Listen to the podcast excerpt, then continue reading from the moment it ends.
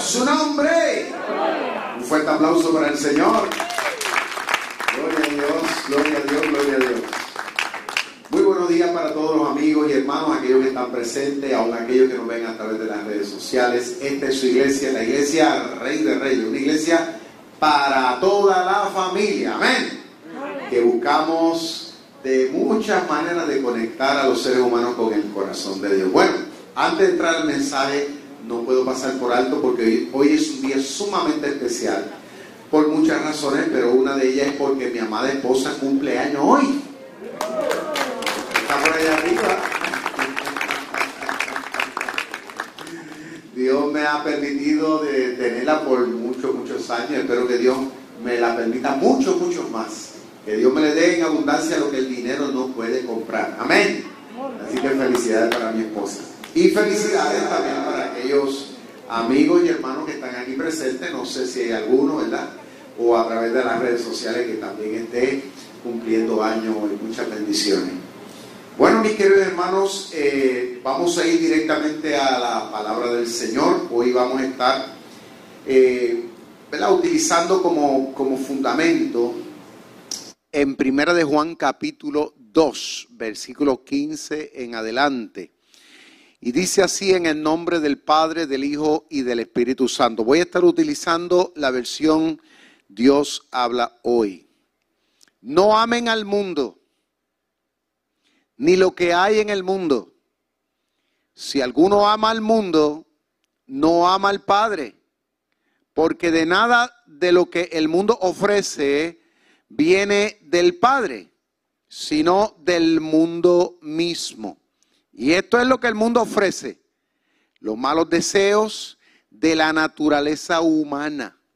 El deseo de poseer lo que agrada a los ojos y el orgullo de las riquezas. Pero el mundo se va acabando con todos sus malos deseos. En cambio, el que hace la voluntad de Dios, ¿cuántos están conmigo? El que hace la voluntad de Dios vive para siempre. Le damos un fuerte aplauso al Señor. Estamos bajo promesa. Muy bien, lo que me motiva a compartir este mensaje, el cual he titulado Dios quiere que seamos radicales en el mundo actual. Lo que me motiva a compartir esta poderosa palabra es la gran cantidad de cristianos o considerados cristianos que viven asimilados al mundo actual. Y usted dirá, bueno, pastor, ¿y qué significa esa palabra asimilado? Esa palabra significa que están como que haciendo coro. Coro con la forma de pensamiento con la forma de actuar y con la forma de hablar con el mundo pecador. Ahora, tengamos en cuenta que el mundo en el que tú y yo estamos viviendo es un mundo que vive contrario o que cada día aspira a vivir contrario a lo que dice este libro, o mejor dicho, al Dios de este libro. El mundo en el que tú y yo vivimos, todas las naciones, triste, lamentablemente, viven esforzándose. Todo, todo, imagina, todas las instituciones, incluso de la sociedad, universidades que fueron fundamentadas y basadas en el cristianismo, que hay muchísimas, cada día se están alejando de sus principios. La nación norteamericana, que fue fundada también sobre este sagrado libro, cada día insiste en alejarse del Dios que inspiró este libro. Pero eso no se queda ahí. Trágicamente, muchas iglesias o llamadas o consideradas iglesias pastores, predicadores, maestros, gente que se considera evangelista, otros que se consideran apóstoles. Tristemente se están presentando a nuestro mundo con un mensaje, con, con unas enseñanzas que se alejan radicalmente de lo que aquí realmente dice, de lo que enseña desde Génesis hasta Apocalipsis. El mensaje que hoy día está proliferando a través de muchos medios está basado en lo que es la filosofía existencialista. Y usted dirá, bueno, pastor, ¿y qué significa eso? Esa palabra significa que el ser humano es el que procura libremente buscar su significado y su propósito de ser en esta vida. O sea, él propiamente. Excluyendo en este caso al Dios de este libro.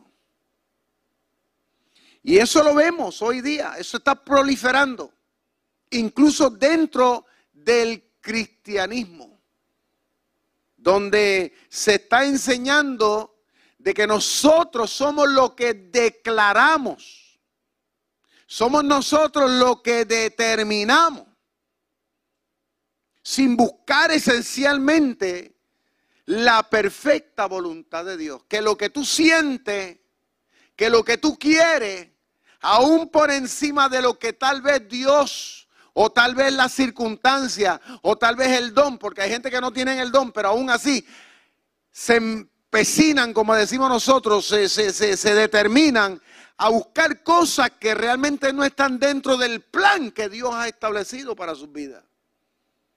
Y eso es lo que está provocando que mucha gente dentro del ámbito cristiano paren frustrados, estén vacíos, estén desorientados, porque están buscando dirección y eventualmente paran, como los he visto muchísimo, alejados de Dios, buscando en el mundo su propósito y su razón de ser. En primer lugar, quiero decir que el mundo y la sociedad nuestra no se asimila a Dios.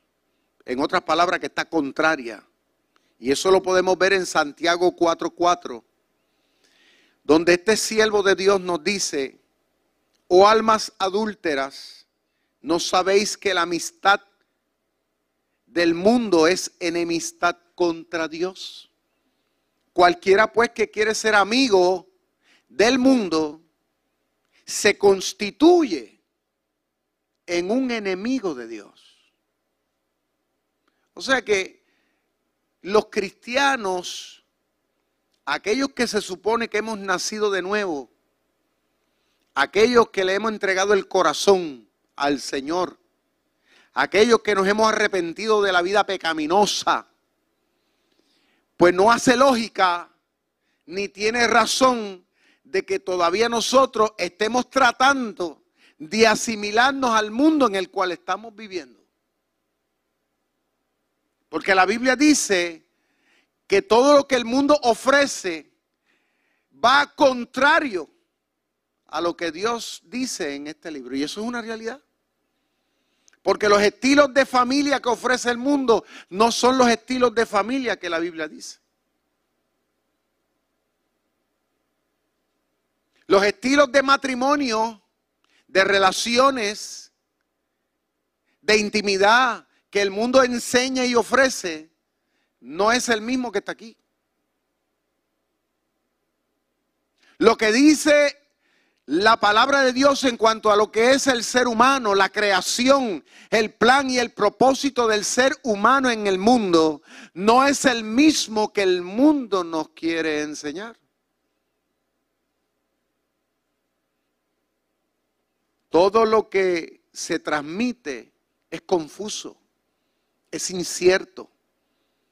Está basado en lo que uno siente y en lo que uno piensa. Por eso que desde pequeño ahora están tratando en las escuelas de enseñarle a los seres humanos que tú determinas lo que tú quieres ser de acuerdo a lo que tú sientes. En otras palabras, si tú te sientes ser una, una culebra, pues vive arrastrándote por el mundo. Si tú te sientes ser un mono, pues vive tu existencia brincando de palo en palo. Pero la Biblia nos enseña otra cosa. La Biblia nos enseña algo mucho más honorable y algo mucho más digno. La Biblia nos enseña que el ser humano fue creado a la misma imagen del Dios que creó los cielos y creó la tierra, el mundo y todo lo que en él habita. En otras palabras, en un ser inteligente, en un ser racional y en un ser quien es moral. Entonces el ser humano, particularmente nosotros los cristianos, pues tenemos que ser un ejemplo a la sociedad y al mundo de cómo es que realmente Dios dice que se debe entender y se debe vivir la vida. Yo le digo con toda sinceridad, con toda honestidad,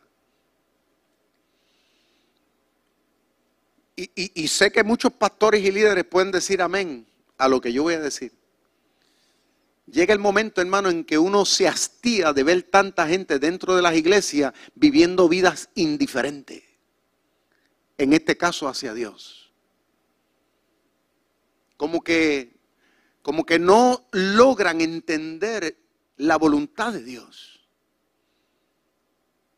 Se le hace misión imposible como que el mundo todavía los amarra, los compromete. Como que no logran realmente entrar en una relación dinámica con Dios.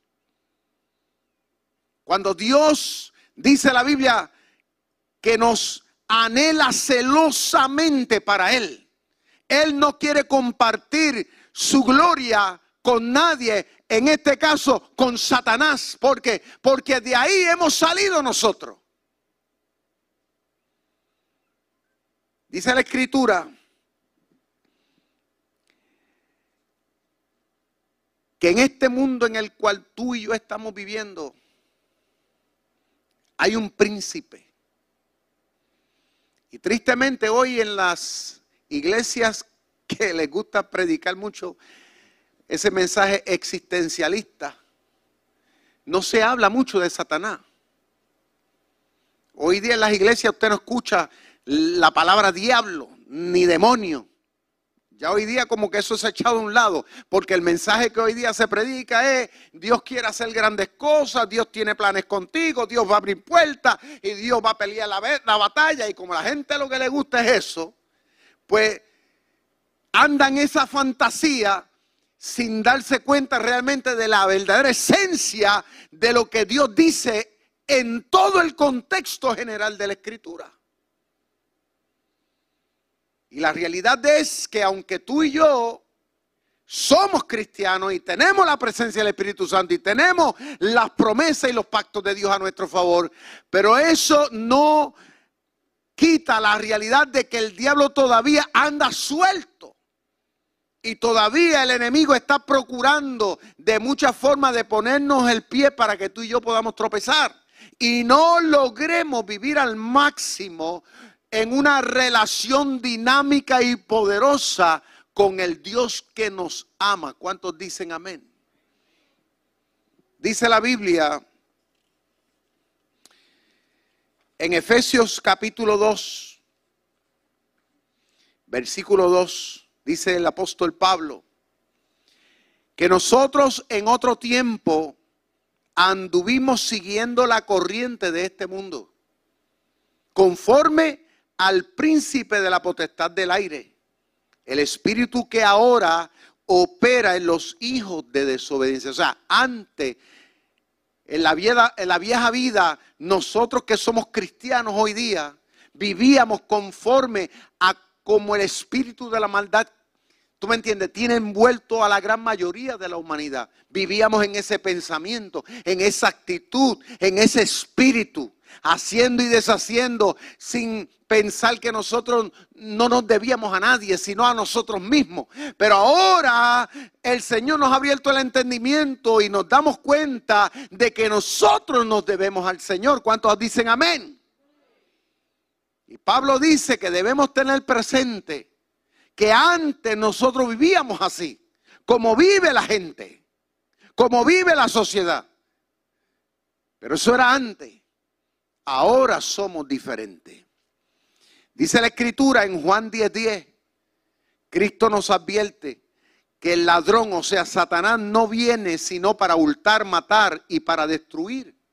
Pero Él ha venido para que nosotros podamos tener vida y para que la podamos tener en abundancia. Fíjate que comencé hablando el énfasis, según nos dice el apóstol Juan, que el deseo de Dios es que nosotros vivamos vivamos en esta vida abundante que Dios ya ha diseñado para nosotros, la cual se manifiesta en esa obediencia nuestra. Mientras tú y yo procuremos ser obedientes, vamos a crecer en esta vida plena que Dios ha diseñado para nosotros. Pero cuando el ser humano se aleja, se está exponiendo gravemente a, tres cosas que el enemigo está llevando a cabo en el mundo. Y dice es robando, matando y destruyendo. Y eso lo vemos a través de, de, muchas formas y maneras. El ser humano le roba al hombre su identidad, le está robando su razón de ser, su esencia, lo cual el mundo está buscando en muchas formas y maneras.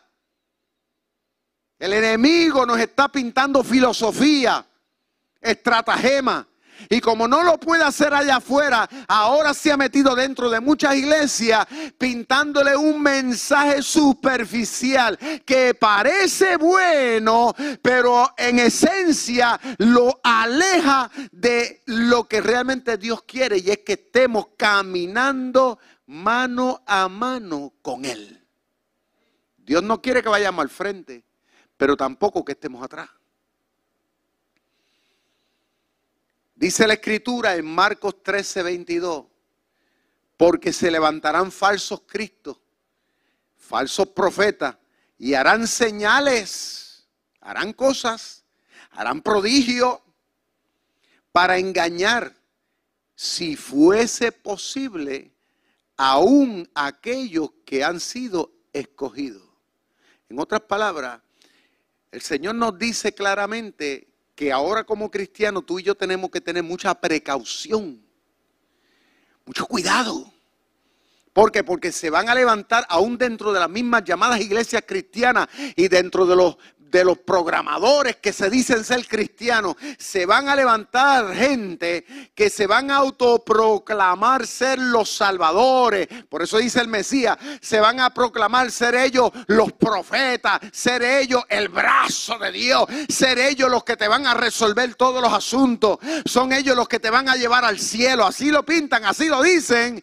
Pero la Biblia dice que tengamos mucho cuidado de ese tipo de personas porque han venido como emisarios de Satanás para tratar de desorientar a aquellos que hemos sido escogidos por el Señor. O sea, que tú y yo no, no estamos en la fe porque tú y yo lo decidimos.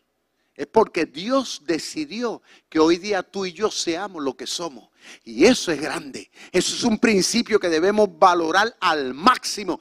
Todos los días, cuando usted se levante, dele gracias a Dios. porque Porque Dios te amó, porque Dios te perdonó, porque Dios hoy por hoy ha decidido que tú seas más que una creación, que sea su hijo con letra mayúscula. Y por eso debemos vivir una vida de agradecimiento y una vida de sometimiento. ¿Puedes alabar a Dios?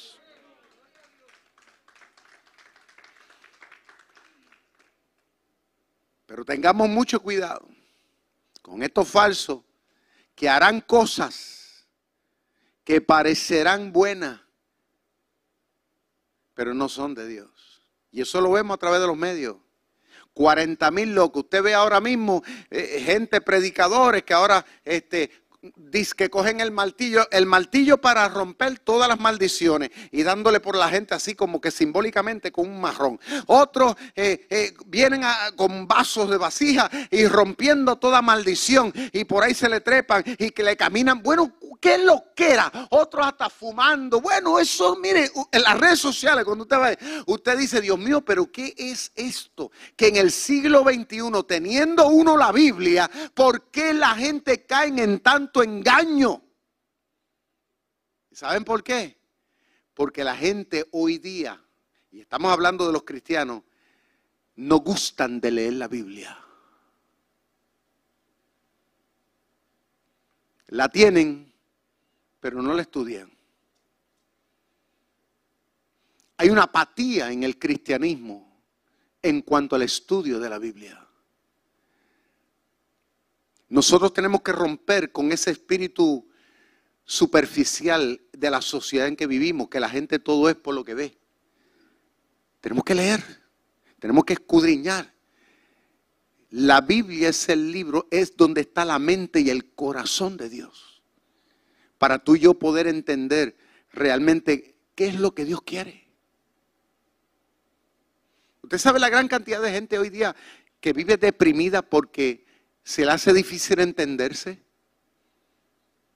porque no logran cumplir, lograr satisfacer según ellos las demandas de Dios.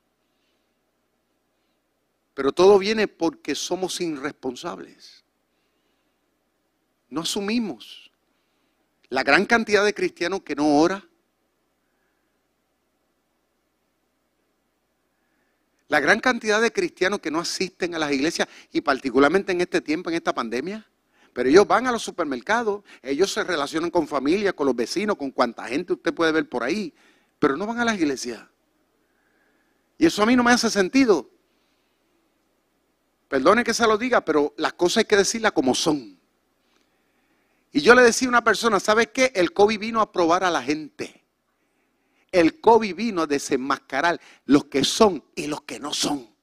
Porque los que son viven obedeciendo y viven en fe. Viven confiando literalmente en Dios. No, porque eh, eh, eh, la gobernadora. No, porque el presidente. Yo no vivo por lo que dice la gobernadora ni por lo que dice el presidente. Yo vivo por lo que me dice mi Dios. Y mi Dios me dice, yo estaré contigo donde quiera que tú vayas. Y yo creo que en el mejor sitio que yo puedo estar es aquí, en la casa de Dios. Y, yo, yo, tengo que decirlo, tengo que tirarla al medio. La semana antipasada, cuando fueron los, usted sabe, los, los, las cuestiones eleccionarias, ¿no? Este, de, de las primarias aquí en Puerto Rico, pues yo responsablemente fui, después del servicio, alaba lo que él vive, fui a ejercer mi derecho al voto. Y estando allí en la fila, pues de repente me veo con una familia que no viene a la iglesia desde que surgió el COVID.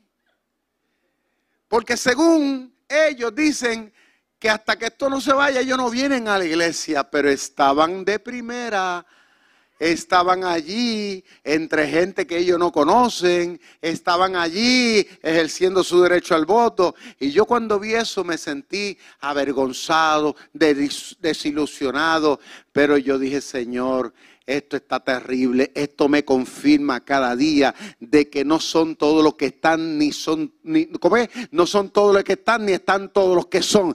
¿Por qué? Porque no todo el que baja de Israel es israelita. Esto es cuestión de obediencia. El que ama a Dios ama a Dios en las buenas y en las malas. El que determina servir a Dios lo hace en cualquier circunstancia.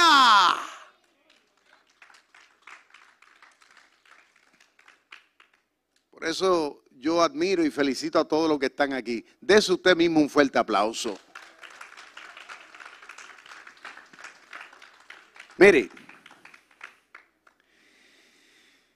dice la Biblia en Gálatas 1:4, hablando de nuestro Salvador, hablando de Cristo, dice, Él se dio a sí mismo por nosotros, por nuestros pecados para librarnos del presente siglo amado conforme a la voluntad de nuestro Dios y de nuestro Padre. O sea que Dios determinó que tú y yo alcanzáramos el perdón para siempre y alcanzáramos una identidad para siempre. Dios determinó, escuche bien, que tú y yo seamos parte de Él, que caminemos con Él. Dios determinó desde antes de la fundación del mundo hacer un reino en el cual tú y yo hemos de ser parte. Pero Dios vio un problema, que el pecado, Satanás te había alejado a ti, me había alejado a mí.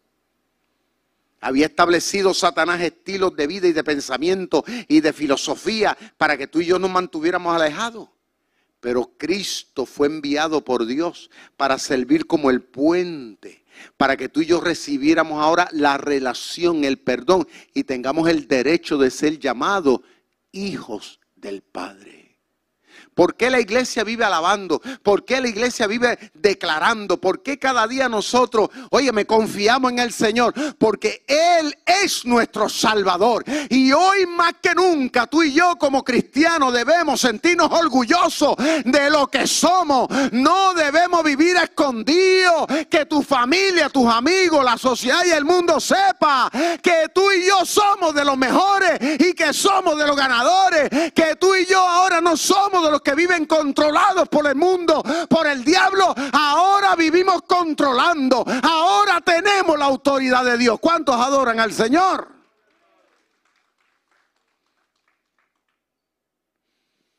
Dice la Biblia en segunda de Corintios 7:1.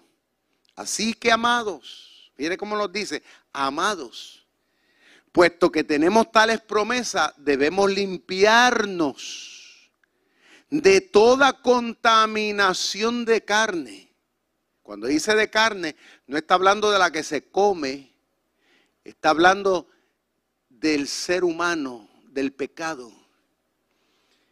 Limpiarnos de toda contaminación de carne y de espíritu, o sea, de filosofía y de sentimientos y emociones, perfeccionando la santidad en el temor de Dios. ¿Cuál es el llamado de Cristo y de los apóstoles? Verdadero, de los de la Biblia. El llamado del Señor y el llamado de estos siervos de Dios. Y esto lo vemos en la Biblia. Eso está ahí claro como el agua. Es que tú y yo cada día nos alejemos. Que cada día tú y yo hagamos rivalidad a lo que el mundo dice. Que tú y yo no nos conformemos, no aceptemos como algo normal, como algo aceptable, permisible en nuestra vida, en nuestros hogares, en nuestros estilos de vida, en nuestros sentimientos, en nuestras emociones. No aceptemos al mundo su influencia como cosa normal. Hay cristianos, como les dije al principio, que, que, piensan, bueno, si no podemos con ellos, vamos a unirnos. Dios entiende, Dios acepta. No, Dios no entiende. Porque dice la Biblia que Dios no comparte su gloria con nadie. El mundo está bajo la merced de Satanás. Él es el príncipe de las naciones. Satanás los domina. Satanás a los legisladores, las leyes y todo lo que se lo que se impone, todo lo que se dice va contrario a la naturaleza y a la esencia del corazón de Dios. Por lo tanto, el deseo de Dios es que tú y yo, como Dios está en contra, Dios quiere que tú y yo seamos un frente común y podamos llamar las cosas por su nombre y podamos decirle a lo malo malo y a lo bueno bueno. Que tú y yo también vivamos una vida diferente, una vida exclusiva, una vida santa, una vida realmente para Dios. Perdonen que se lo tenga que decir así, pero es que tiene que ser así.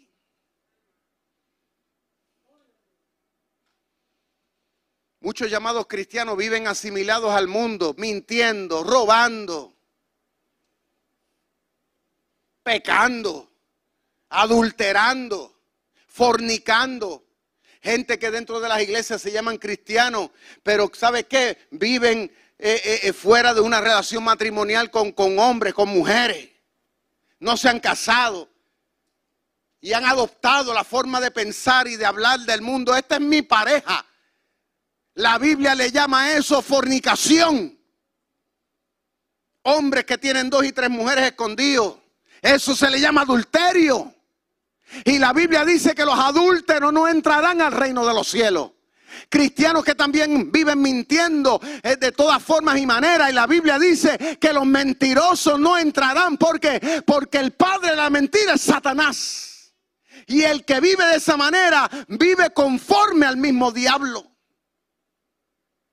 Cristianos que viven engañando, siempre siendo oportunistas buscando sarruchando el palo a otro, buscando la manera de, de, tratar de traicionar la confianza de otro, de, ser oportunista en las circunstancias para posicionarse. La Biblia le llama eso pecado, porque, porque dice la Biblia que debes amar al prójimo como tú te amas a ti mismo. Entonces dentro del Evangelio hoy día hay un espíritu de asimilar todas estas cosas. Porque el mensaje que se predica es que ya tú estás bendecido.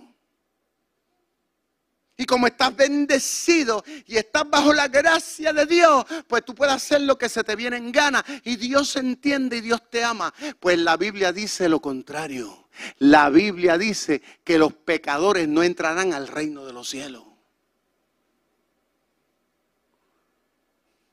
Entonces el cristiano tiene que ser radical. Porque si decimos, como dice la Biblia, si alguno dice que está en Cristo, es una nueva criatura. Segunda de Corintios 5, 17. Si yo digo que soy hijo de Dios, yo tengo que vivir como tal, yo tengo que pensar como tal, yo tengo que anhelar como tal. Y si mi determinación es esa, la Biblia nos dice que Dios entonces te empodera. Cuando tú te determinas a romper, escúchame bien, te determinas a ser fiel como lo hizo José cuando estaba en casa de Potifar, como lo hizo Daniel cuando estaba en Babilonia. Cuando tú te determinas Dios entonces te respalda. Y ahí es que Dios te bendice. ¿Cuántos adoran a Dios?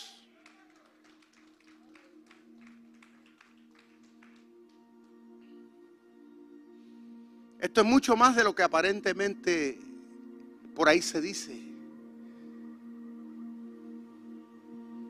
Yo llevo en el Evangelio muchos años, muchos años. Y al igual que todo el mundo somos tentados por nuestra naturaleza humana y por el mundo que vivimos. Somos tentados. Los malos deseos que están en todos nosotros, la Biblia le llama concupiscencia. Aún por más cristianos que somos, los malos deseos están ahí. El mundo, Satanás nos pone atracción que apelan a esos malos deseos. Y todos somos tentados a diario. A pensamientos, acciones, a palabras. Pero ahí, es donde está la batalla del cristiano. Señor, ayúdame. Me encomiendo a ti. Líbrame. Ayúdame a huir. No quiero caer. Señor, ayúdame a hacerte fiel. Señor, quiero pelear esta batalla, quiero vencer. Porque si con la ayuda de Dios tú y yo no logramos vencernos a nosotros mismos, no vamos a ayudar a que otros puedan vencer. Si tú y yo no nos conquistamos a nosotros mismos en el nombre de Dios, no vamos a ayudar al mundo que nos rodea.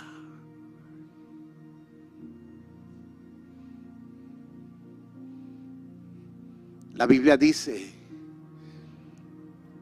que debemos pelear la buena batalla de la fe. Hay que pelearla con la ayuda de Dios. Tú y yo tenemos las herramientas. Tenemos la oración, tenemos la palabra, tenemos la iglesia, tenemos los líderes. Dios nos ha dado unas herramientas y sobre todo tenemos la presencia del Espíritu Santo de Dios. Que están ahí para guiarnos y socorrernos. Para que tú y yo podamos vivir una vida como gente libre, como personas de Dios. El diablo no quiere que tú seas lo que Dios quiere que tú seas. El diablo quiere dañar tu vestidura, quiere destruir tu armadura. Pero el Señor nos renueva todos los días. Por eso el tema, tenemos que ser radicales en el mundo actual. El mundo quiere que seamos cristianos a media. los cristianos no pueden decir nada. No se metan en esto. Los cristianos no pueden hacer aquello. Los cristianos esto. No, somos nosotros los que tenemos la verdad. Somos nosotros los que inspiramos la bendición al mundo. Somos nosotros los que tenemos la autoridad. Somos nosotros. Eres tú. Es tu familia.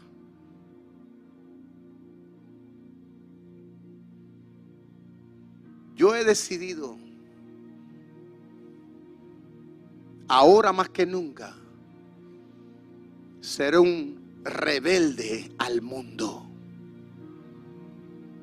No me importa lo que el mundo diga, que diga que yo soy fanático, que yo soy un loco, que el mundo piense y diga lo que le dé la gana. I don't care. A mí me importa lo que Dios piense de mí. Y esa es la forma que tú y yo debemos vivir. Si en el trabajo hay compañeros tuyos que roban, que mienten, que hacen y deshacen, procura tú ser diferente.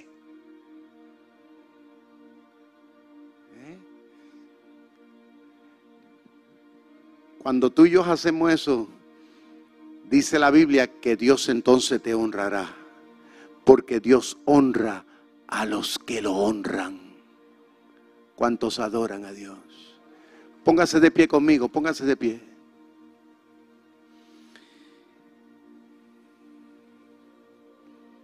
Dice la Biblia, Primera de Corintios 7:31, que los que disfrutamos o los que estamos en este mundo, dice, vivamos como que no lo disfrutemos. O sea, que tú y yo no debemos enamorarnos mucho con el mundo pecador. No te enamores mucho. ¿Escuchaste, dama, caballero, joven? No te enamores mucho del mundo que, en el que vivimos. Porque la apariencia de este mundo va a pasar. Esto va a pasar. Yo me acuerdo antes, había un grupo, no sé si todavía está, grupo KISS y ACDC, esos grupos, digo, grupos, grupos mundanos, yo no conozco mucho, pero grupos de esos rockeros extremos, heavy metal, Tenían una canción que decía que cuando tú ibas al infierno, allá tú ibas a estar fumando marihuana, que ibas a estar en pari. Pues la Biblia dice lo contrario. La Biblia dice que ese será el lugar de la condenación y del castigo eterno para todos los rebeldes, para todos los que le han dado la espalda al Señor y para aquellos que han vivido en esta vida contrario a lo que Dios dice.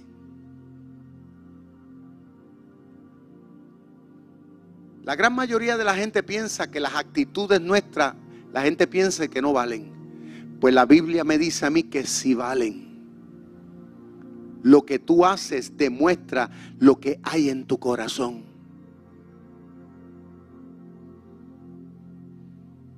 Dice la escritura y con esto termino.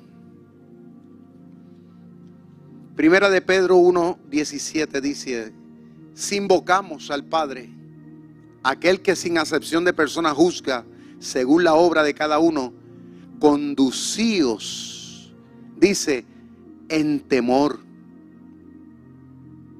Todo el tiempo de esta peregrinación, sabiendo que fuimos rescatados de una vana manera de vivir, la cual recibimos de nuestros padres. Nosotros recibimos de parte de nuestros padres una forma, un estilo, pero debemos romper con eso. Aún las costumbres y tradiciones del mundo muchas veces no, se, no van conforme al corazón de Dios. Y debemos cortar con eso. Yo tuve familia por parte de mi mamá, tíos, que la gran mayoría de ellos tristemente se casaron, perdón, convivieron y nunca se casaron. Tuve tías y tíos que se juntaron con otras personas, tuvieron varios matrimonios, digo, relaciones, tuvieron hijos. O sea, vivieron en, una, en un disparate social. Pero yo me determiné a ser diferente cuando vine a los pies de Cristo. Y doy gracias a Dios porque hasta el sol de hoy llevo 36 años con la misma que conocí cuando tenía 9 años. ¿Por qué? No porque yo sea un Superman. Es porque decidí meter a Dios en mi ecuación de vida y serle fiel. Que aunque vengan tentaciones, escuche bien, he decidido serle fiel a Dios. Y Dios por eso, hoy por hoy, nos ha puesto primero. Inclina tu rostro conmigo ahí donde estás. Dios nos reta a ser radical. A ser gente determinada para Dios para la fe. Joven, dama, caballero.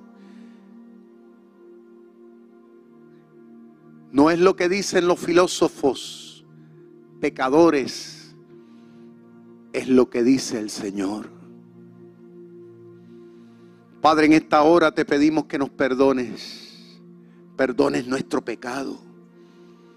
Perdone, Dios mío amado, si en alguna forma o manera hemos sido conformes Padre mío, y nos hemos cansado de luchar. Y nos hemos cansado de ser fiel.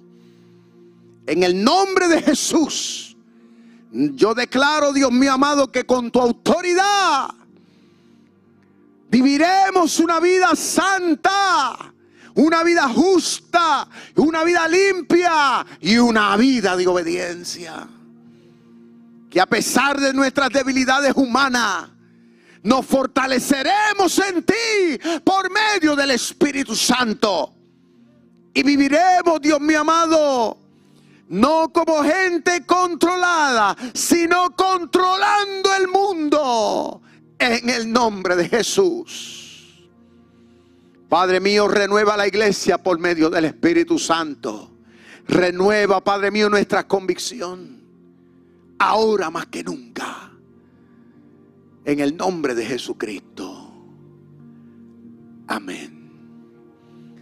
Amén.